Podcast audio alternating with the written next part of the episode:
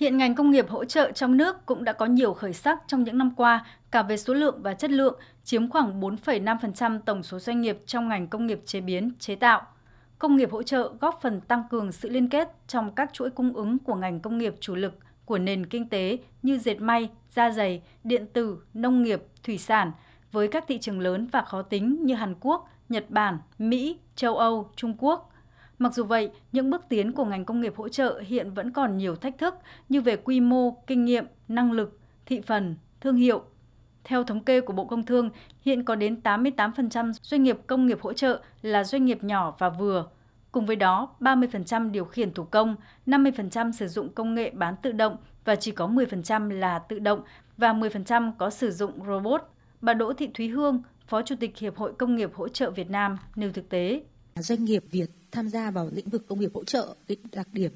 Cơ bản nhất là hầu hết là doanh nghiệp vừa và nhỏ. Cái năng lực về vốn và công nghệ là yếu và cái trình độ công nghệ quản trị và quản trị sản xuất của doanh nghiệp nói chung là cũng còn thấp. Cho nên là đây là những cái rào cản rất là lớn đối với doanh nghiệp khi tham gia vào chuỗi cung ứng các ý kiến tại hội thảo cho rằng để nâng cao thúc đẩy ngành công nghiệp hỗ trợ phát triển, chính phủ cần có giải pháp hỗ trợ doanh nghiệp công nghiệp hỗ trợ, cùng với đó là đẩy mạnh hoạt động hợp tác đối với các nước trên thế giới, nâng cao năng lực của doanh nghiệp trong việc đào tạo, tư vấn chuyển giao công nghệ. Song song với đó, các doanh nghiệp tự chủ động nâng cao năng lực của mình để tham gia vào chuỗi cung ứng toàn cầu, đẩy mạnh các hoạt động liên kết giữa các doanh nghiệp với nhau. Ông Hoàng Quang Phòng, Phó Chủ tịch VCCI nêu ý kiến. Các doanh nghiệp cũng phải tăng cường áp dụng các giải pháp linh hoạt hơn trong quản lý, điều hành sản xuất, thúc đẩy tăng trưởng, đổi mới mô hình kinh tế để đảm bảo rằng đáp ứng được yêu cầu của sự phát triển của doanh nghiệp và sự cạnh tranh trong nền kinh tế Việt Nam, trao đổi từ kinh nghiệm